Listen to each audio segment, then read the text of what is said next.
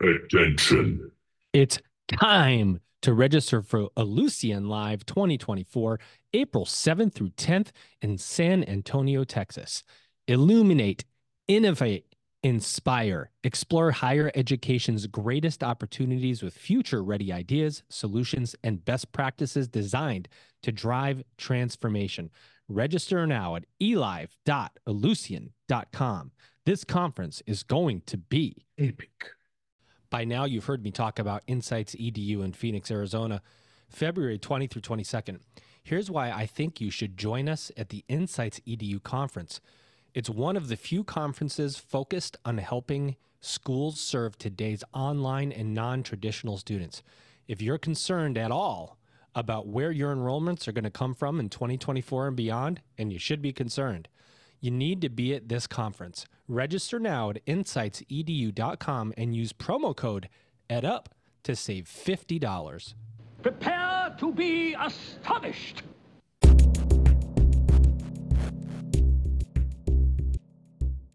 Welcome back, everybody. It's your time to Ed Up on the Ed Up Experience podcast, where we make education your business. This is Elvin Freytes, co-founder of the Ed Up Experience. And before I get into it with my guests, let me just say thank you all of you who have signed up for our email list. Go to our website, edupexperience.com to learn more about all of the seven, almost eight, probably when this is out, it's going to be over 800 episodes and all the different guests we've had on, our commencement, the book, The Beginning of a New Era in Higher Education, that was written with Kate Colbert, Dr. Joe Sallustio, and contributions by Elvin Freytes. And get on our email list. Please get on our email list and let and we'll let you know where we're going to pack podcast live because we're going, as hopefully you know, to different places to podcast live, which is a lot of fun. Uh, edupexperience.com. Okay, great. Now let's get to it. My guest today is Dr. Amanda Opperman, and she is the co-founder of Helios Education Lab. Amanda, how you doing? Hey, I'm doing great. Thank you for having me. Yeah, and it's super cool. Just for context, so the audience know knows we have been connected via LinkedIn for a long time. I can't remember; it's been a while, and Yeah. yeah, it's good to to have you on the podcast, and um, nice to to meet you, right? Uh, not in person, but you know, virtually, and and to learn more about Helios Education Lab. So please, Amanda, what is Helios Education Lab? So this is a, a fairly new venture on my part because as you know, since we've been connected for a few years now, Yeah. most recently I was in higher ed as an administrator.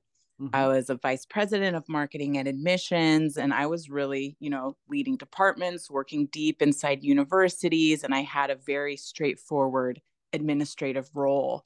But through COVID, actually, and even through some of the people that you and I connected with over LinkedIn in our our LinkedIn groups, Mhm. I started picking up consulting work, and it was just happening organically and I loved it and it was really going well so I leaned into it really hard and I I made a big a big decision to actually pivot away from being an administrator and start this venture and have my own consulting firm and it's been amazing we do marketing and enrollment consulting for colleges and universities because that's my background and my partner's background and then more recently, we're really leaning in hard to providing IT consulting to Hmm. organizations, including educational entities and even government entities, because their structures are very different and how they do procurement and things like that. Mhm. But what we're doing is providing IT consulting for those types of organizations that need digital transformation. Yeah. So that's Helios and that's me. Okay, awesome. I appreciate the context. So, the reason why we're on the call today is because I put out a post and I wanted to talk to someone who had experience working with RFPs, otherwise known as requests for proposal. Mhm. Obviously, I just started working with this. So, and I'm sure that there's tons of people who are listening who want to learn more. Requests for proposals. First of all, tell us about how you got into that world. Maybe, I mean, I got tons of questions, so I'm going to try to one by one. I mean, what is RFP? What is it all about? How did you get into that world? Let's start there. Yeah, absolutely. So I've been a part of the RFP process from both sides. I've been the vendor or the partner who's trying to put out a bid and win the RFP. Yeah. And then during my years as an administrator at colleges and universities out in California, I was the one who was putting out the RFP and then looking at the bids that came in. Mm-hmm. So I've been on both sides of it. And the RFP process, like if we just look at it at its core, what what it's intended to do, it was designed for any publicly funded entity, whether that's an educational institution or a government institution, sometimes even a nonprofit. But mm-hmm. any publicly funded entity needs to go through this process because it provides transparency, fair competition, accountability in their procurement activities because being publicly funded means they're spending taxpayers' dollars. Yeah. And the RFP process is designed to protect and make sure that the taxpayers' dollars are being spent responsibly. And I know so many colleges and universities these days, we are choosing to operate like businesses from like an operational standpoint or an efficiency standpoint but for any school that is taking Title IV funds or other public funds, mm-hmm. behind the scenes, they are still a publicly funded entity, even though they might be operating like a business in some areas. Yeah. So that's why the vast majority of schools that you work with or that you work for, they're going to require an RFP process. Gotcha. That by the way, you're so eloquent. I love the way you talk. I mean, that's that's great. So, it just helps me, you know. I, I really appreciate that. So, yeah. I I want to know. Let's start on when you are preparing an RFP to ask for bidders. I guess right when you're working at a university, college, or a public funded funded institution. Yeah. How does that process work? I mean, is it something that you know a supervisor says, okay, we need this service, we need we have a problem, we have a challenge, right? And we need uh, a solution. So let's put together an RFP uh, so that way we can get bidders and figure out who's going to be the best vendor that's going to provide the best solution for our challenge. How does it all work? Yeah, yeah. There's kind of like the letter of the law and the mm. the spirit of the law and then the way it happens is kind of in between so I'll, I'll share it all nice. so okay in the most you know like perfect ideal world the the letter of the law um somebody inside the the university is supposed to say oh we need xyz to get our job done or we need such and such resource to get our job done. We don't have it in house it's not cost effective to do it in house so we're mm. going to have to procure this from some mm. external partner. Yeah. And in theory they would sit down like in a in a vacuum almost and write down here's exactly what we need. Here's exactly what we're looking for. Then they would post it and anybody and everybody who thinks they can meet that need they have their chance to submit their proposal and compete for that business. Mm-hmm. so that's how it would supposed supposed to work in the the most i don't know pure world. Yeah.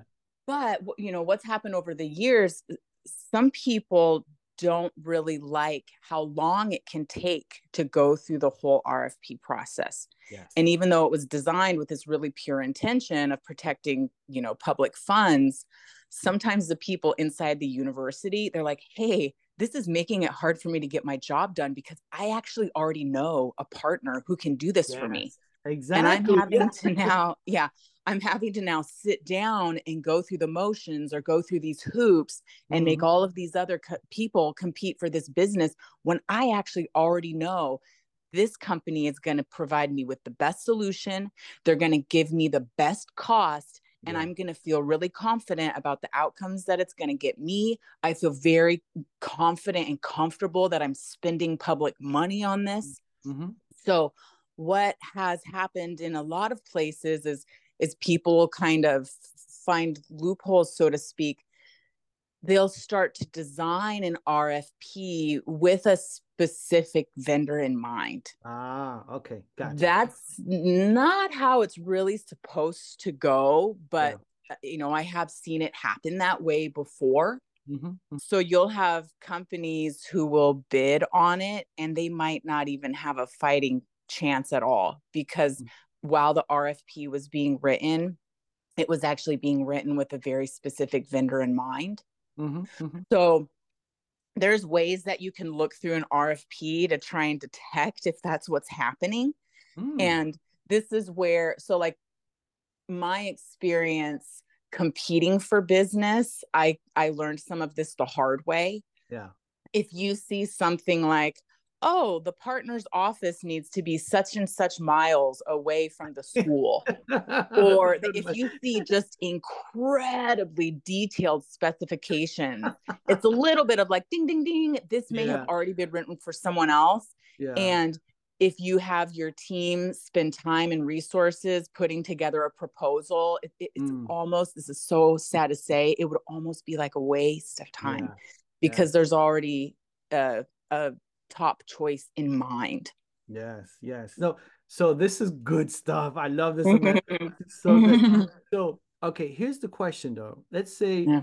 the team gets together an institution and they're putting this bid together. They they maybe they do have someone in mind, maybe they don't.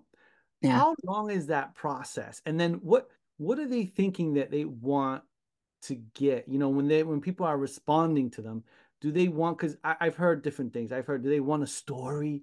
Or you got to write a story. You know is that what they want? Is it when yeah. you're you know, reading these bids because it's a lot. It's a lot of information. Yes it's, a, it's very dense. And so do they want do you want you sitting there and you're reading these bids right? Do you want to read a story or do you just want the answer is yes no yes no the link here you know tell, tell us about that.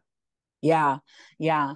So when i was the person writing the rfp with my team mm. there's definitely like an art to it. Yes. And yes. some people have got it down because they've been doing it for years. Mm-hmm. If you've got someone who's really good at writing the RFP, they're going to give really specific questions, really specific kind of like specifications. Yeah. So then the company who wants to bid on it they could read that checklist and say, ah, here's exactly what they want to know from me. I don't got to waste my time with anything else. I'm just going to tell them exactly what they want to hear almost yeah. like when you're applying to school or something and you have to fill out the application. Mm-hmm. So if they have a question like the background of the company, is the mission of the company aligned with the mission of the school, or what are the values, and do the values match with the values of the school? That's a place where it can give you room to tell some some story. Ah, okay. Uh, but the other questions, if they're written, you know, clearly and effectively, what they're really going to want to know is how can you help me achieve XYZ? Mm-hmm. And how can you achieve me better, achieve it for me better uh, uh, than if I had done it in house? Because again, the reason they're doing the RFP is because they're choosing to not do something in house.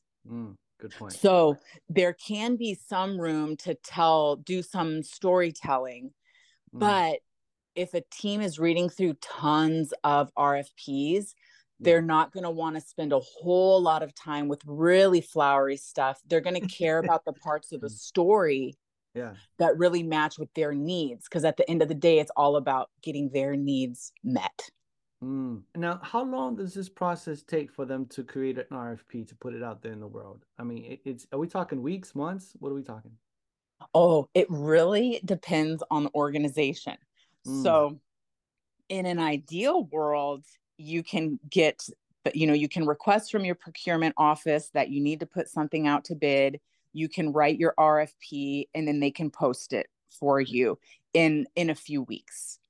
But very like you know specific to each organization some places just have more red tape some places yeah. just have more you know internal channels of things to navigate like 400 forms for something that's a a part of university world and government world sometimes so yeah. it can it can take a, a pretty long time if you've okay. got an organization with a lot of red tape and that goes back to you know why some people will start to resort to like finding the loopholes in the the mm. system because they're trying to speed things up.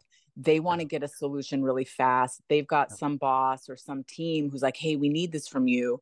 Yeah. And the RFP can actually be seen as, as slowing it down. So Mhm. it can take weeks or months if you've got a university, for example, where there's lots of layers of approval, Yeah. where maybe your school is part of a, a graduate school. And there's a lot of different graduate programs in the graduate school. Yeah. and all of those graduate programs all have RFPs and they have to go up to the grad school level. Then the grad school is part of a larger campus that has tons of different schools. And if there's lots of layers of approval Mm. it can take a long time but again this is just super unique to each Mm-hmm. place maybe Mhm. you know someone who's worked there for a really long time and you work internally to kind of get yours through faster Yeah. there's definitely people who have been inside the system a long time and they've figured out the way to navigate things through it a little faster Are you kidding me? No, I'm not. For a third straight year, the EdUp Experience will be recording live at Ellucian Live 2024 this year in San Antonio, Texas, April 7th through the 10th. Illuminate, innovate, and inspire. That's the framework for the conference. Leaders from institutions around the world will converge at Ellucian Live 2024 to discover game changing technology, share industry insights, and build powerful connections. It's time to explore higher education's greatest opportunities with future ready ideas, solutions, and best practices designed to drive transformation. You can register now at elive.ellucian.com. Epic. Oh, yeah. You've heard me talk about the Insights EDU conference. Well, let me tell you three reasons why I think everyone listening should join us in Phoenix, Arizona on February 20 through 22nd for Insights EDU. One, it's one of the few conferences focused on helping schools serve today's online and non traditional students. Two, you can expect a mix of speakers you won't hear anywhere else, including higher ed leaders from Google, LinkedIn, Adobe, and more. And reason three, Insights EDU has an agenda packed with sessions discussing the latest trends in higher ed leadership, marketing, and enrollment management. Register now at insightsedu.com and use promo code EDUP to save $50 off your registration. Oh, yeah. Yeah. Uh, okay, that makes that that helps. And so when this group, because I'm assuming it's always a group. I'm assuming it's always a group of people that maybe there's like a I don't know if it's like uh, admissions. You know how they have like that first reader, and then they're gonna have a little group, and the admissions group, and then the first reader makes this a second reader, and then there's someone who presents to the group and um, on the applicant. So is it similar in terms of the, the bidding process when they get all the bids and they're sourcing through, and then that what's that process like right once they come in and you know what also i noticed too Yeah. i noticed that when they you say they post it out in the world they they post it out to a lot of websites where you have to either pay to be able to see the Mhm. bid right? You have to pay uh, like a membership to see the, it's not like it's out there for free. I mean unless i'm i'm seeing things wrong but oh sorry man there's just so much there it's just ask so many questions. Yeah. But let, Yeah. let's go, just go back to okay once the bid comes in what does that process look like you know? And, and the group is the committee or whatever has it which i don't believe in committees but the group has it and Yeah. they figure out how do we get all through all of these bids are there any like red flags like well let put this this one's not going to make it to the next pile you know tell us about your experience Yeah, yeah. And I think I can even weave it in with the other part of your question about those paid platforms. yeah So there's lots of places where schools can post their RFPs. They can post it straight on their website. yeah They don't have to use one of those platforms. yeah So if you do see an RFP on a platform where you have to pay, yeah that can already be a little bit of a, a signal where it's like, Mhm. oh, they're not trying to get this out there. they're Ah, not got it. trying to have everybody in the world see it or else they would have put it in a more free public forum so maybe have- there's yeah. some other preferred Yep. vendor they already yeah oh i love that insight thank you Uh, okay got it. yeah and then another thing is if you see in the rfp if it says something like you've got 10 days to respond or you've got five days to that, respond that can also be another hint where it's like oh okay there might be some preferred vendor out there Yeah, who maybe it. even helped them write the rfp a little bit which Wow. again, it's not supposed to happen that way, but sometimes I've seen it out there in the world that it does happen that way. Mhm. So you'd be like, oh, it feels impossible to get Yeah. an RFP done in that amount of time. And it's like, yeah, they wanted it to feel impossible because there's someone else waiting in the wings who already has it pre written. Yep. Yep. Got it. Yep. That's great. Yeah. Keep going. Keep going. Yeah. I love it. Keep going. but but then the way it goes when they're actually getting submitted again this is so unique to each each school at the end of the day it might be one person it could be Oh, a wow. director it could be a vice chancellor it could be Yeah. one person who sits down and just reads through them all and then depending on what kind of structure they have above them Mhm. maybe they just tell their manager here's the one i chose and here's why and the manager says great go for it Wow. or it might be something a little more formal where they sit down and make a presentation to a group of people and say here's the top 3 yeah. it's very unique to each institution. So for me the way that i saw it happen when i was working at universities i had trust with the person that i was reporting to and they would say hey the next time we do our weekly one-on-one you know tell me your top couple of choices and tell me which one you recommend and just verbally in our next one-on-one i would share it with them and they'd say great go for it put it into your budget. And that was it. Wow. and then i would choose on my team you know my couple three most core people that i i would go to because i really trusted their opinions or i relied on them you know. I would maybe share it with them and get their feedback as well.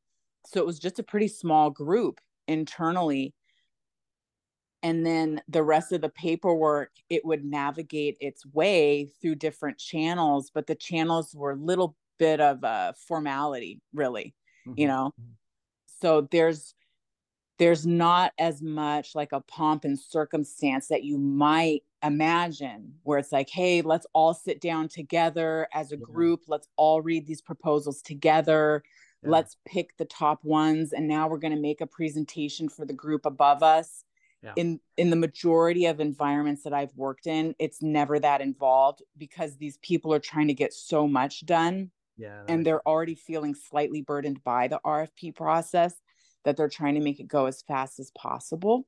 Yeah. And again, I know that's probably a little bit of bad news because that's not the exact way that it was designed to be. But, you know, just reality comes into play, and that's kind of what it has become. Yeah.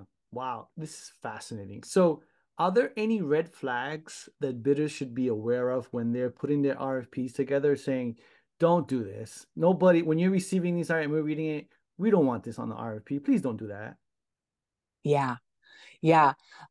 Anything that is not like directly tied to a question or a bullet point in the RFP itself, if you can't make like a direct line to it, leave it out because it's going to be seen as like extra fluff.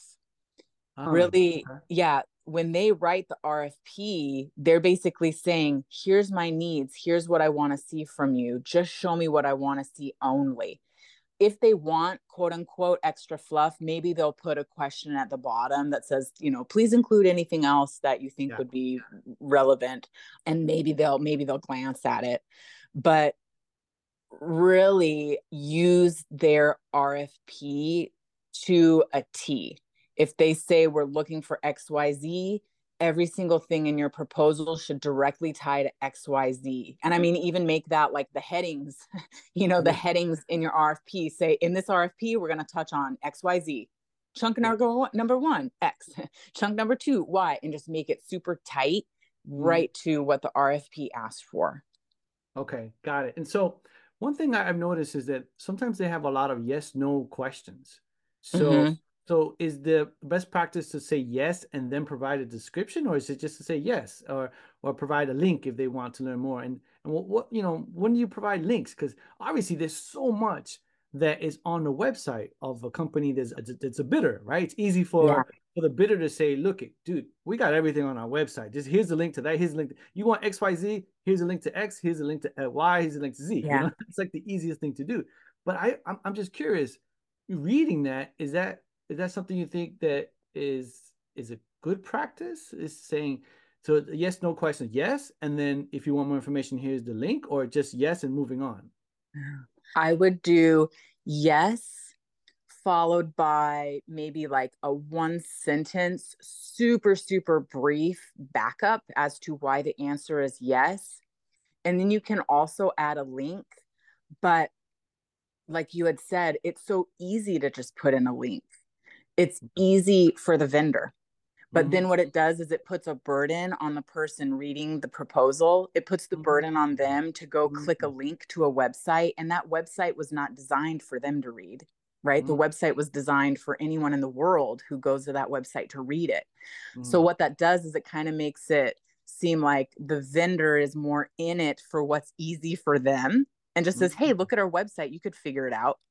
And from the point of view of the person who made the RFP, they're like, Hey, if I wanted to just choose something by reading a website, I wouldn't have gone through the process of making this RFP. You know what I mean? Like mm. the RFP is the chance for you to show me what you can do and show me how you're catered to my needs and show me how you'll meet, you know, the outcomes that I'm trying to seek. Don't give me just one generic website link that's meant for anyone in the world. I need something very specified to my needs. Interesting. That's really good insight.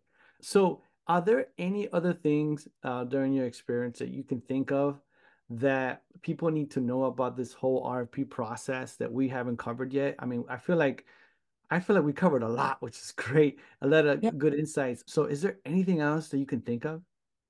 Yeah, something that can be really helpful to the the universities. It's a huge time saver. Yeah. They can see if the state that they operate in, if their state has any kind of cooperative procurement contracts. Ooh, what's that? And so, yeah, these are so helpful. So, there are groups or entities out there cooperative purchasing organizations. What they do is they actually facilitate government procurement for public agencies, educational institutions, nonprofit organizations. Some examples are Omnia Partners or Sourcewell. So these cooperative purchasing organizations, they will actually put together massive lists of pre-approved vendors and pricing mm. that any publicly funded institution can go to and pick off of that list. And the way they do it, the the purchasing organizations, what they do is they they leverage the collective buying power of all of the groups that are in their membership. So if you're a school, if you're a government entity, you can pay like a small membership fee to mm-hmm. be part of these cooperatives. And what it does is it gives you access to these cooperative contracts and it helps you avoid the RFP process entirely.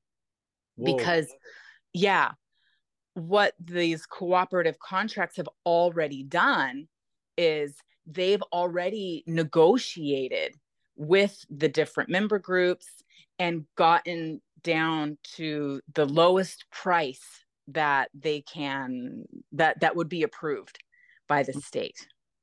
Mm-hmm. and it does the same thing as the RFP at the end of the day. It protects the taxpayers dollars and they can feel good about all right these taxpayers dollars are being spent in a responsible way. They're being you know, we're only going to pay XYZ price for such and such thing because it was already pre negotiated by mm-hmm. this purchasing organization on behalf of the collective membership.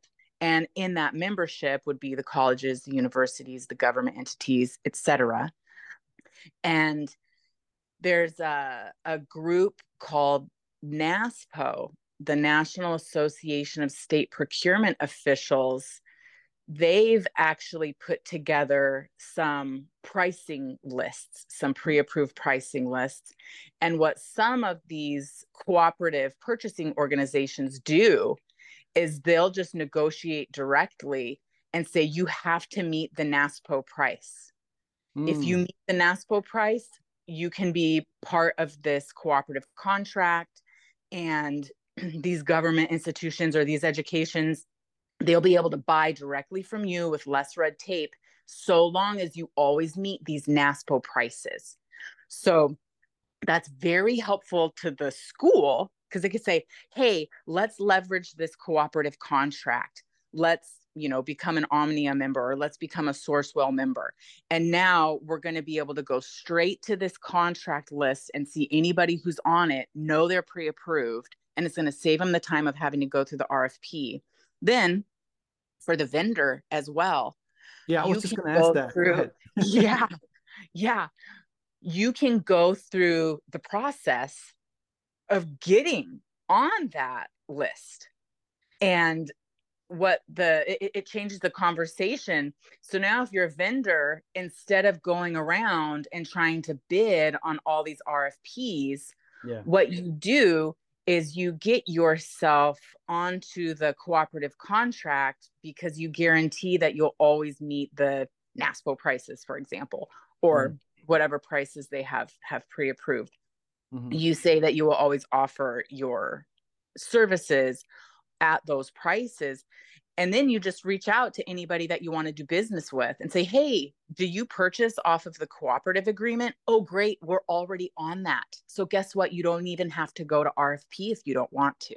Mm, interesting. So the vendors have to pay a membership fee as well? Is that part of Yes. the Ah, gotcha. And so I noticed that there's a lot of emphasis now on minority-owned businesses, especially to give them opportunities to be vendors, right? Mm-hmm. And, a- and be a part of that mix. So are these cooperatives like reaching out? I mean, I don't know if you know this, but if you know, it's okay. I'm just curious, do you think mm. they're reaching out to these minority-owned businesses? Hey, you got to get into our cooperative so we can get you an advantage here, so you can have an opportunity to have tons of possible clients look at your services or your products.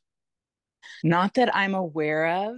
Yeah, okay. I've I've I've not seen like any type of outreach to anyone. Yeah. Uh, so if a vendor wants to get on one of these cooperative contracts, it's Mhm. really on them to choose Yeah. to do it. Yeah. So they would look at the different cooperative purchasing organizations that are out there. Mhm. And then each one of those organizations has eligibility criteria. And then, you know, if you meet the criteria, you can go through their application process. It reminds me a little bit of what I went through when I was trying to do like accreditation work for schools. Like, oh, I need to get this program accredited, or I need to maintain accreditation for this Yeah. school. And you have to go to information sessions and you have to learn about their standards. And then you have to prove to them that you meet their standards. Wow. So it's a little bit similar where you're like, okay, let me see, does my organization meet the eligibility standards of this cooperative purchasing organization? Mm. And if so, there's a lot of things that I'm going to have to do to apply in the beginning and then show them over time that I'm still meeting all of their standards. And as long as I do that, I will always remain on their list. And the outreach I've actually seen happen more often is if a vendor gets themselves on this cooperative contract, they'll start doing outreach to their current clients and their prospective clients to teach them about the cooperative contract. Mhm. But these organizations that are these cooperative purchasing organizations, they're, you know, they're not doing big marketing or big outreach Yeah. or anything like that. They're just kind of Yeah. like, hey, we exist. And if you find out about us, good for you yeah yeah and that's a, a i don't know i guess a blessing and a curse because Yeah. one it's like well hey uh, you know now this becomes like well what if i wanted access to that? And what if i wanted that advantage for my company? You know how am i supposed to find out about these things? But then the other side of it is because they are representing publicly funded institutions and they're trying to operate themselves like they are they're nonprofit institutions they're not spending a lot of their dollars on marketing and outreach No. so yeah it's a double double-edged sword Yeah. Wow. Absolutely fascinating. You know, this has been so cool. Just just amazing. I'm just mind blown by everything you you have um, talked about today, and, and thank you so much for for doing this. Um, you know, we usually ask everyone, "What do you see as the future of higher education?" In the last question, but I, I thought maybe we'd change it up a little bit. First of all, anything that we missed that you wanted to talk about today about Helios, about you know RFP process, anything you think that we've missed at all that you wanted to say? You know, I whenever I get asked a question like this, I always want to fill it with something because I Mhm. have the opportunity to speak and I don't want to waste it. but but no, I I Yeah, think this yeah. is like a really thorough, good conversation. I had a blast. I cannot think of anything else. But if I have the chance to speak a little more about what I'm doing with Helios Education Lab, I think one thing I can share is now that we're doing more of this IT consulting and helping colleges and universities through digital transformation, I'm getting more involved in cooperative contracts than I ever had before. Mhm. Um, because IT departments, I believe they are absolutely the wave of the future Yeah. um, the IT department is going to become one of the most prominent, influential departments at Yeah. a school. It's a really um, good point. Very good point. Yeah.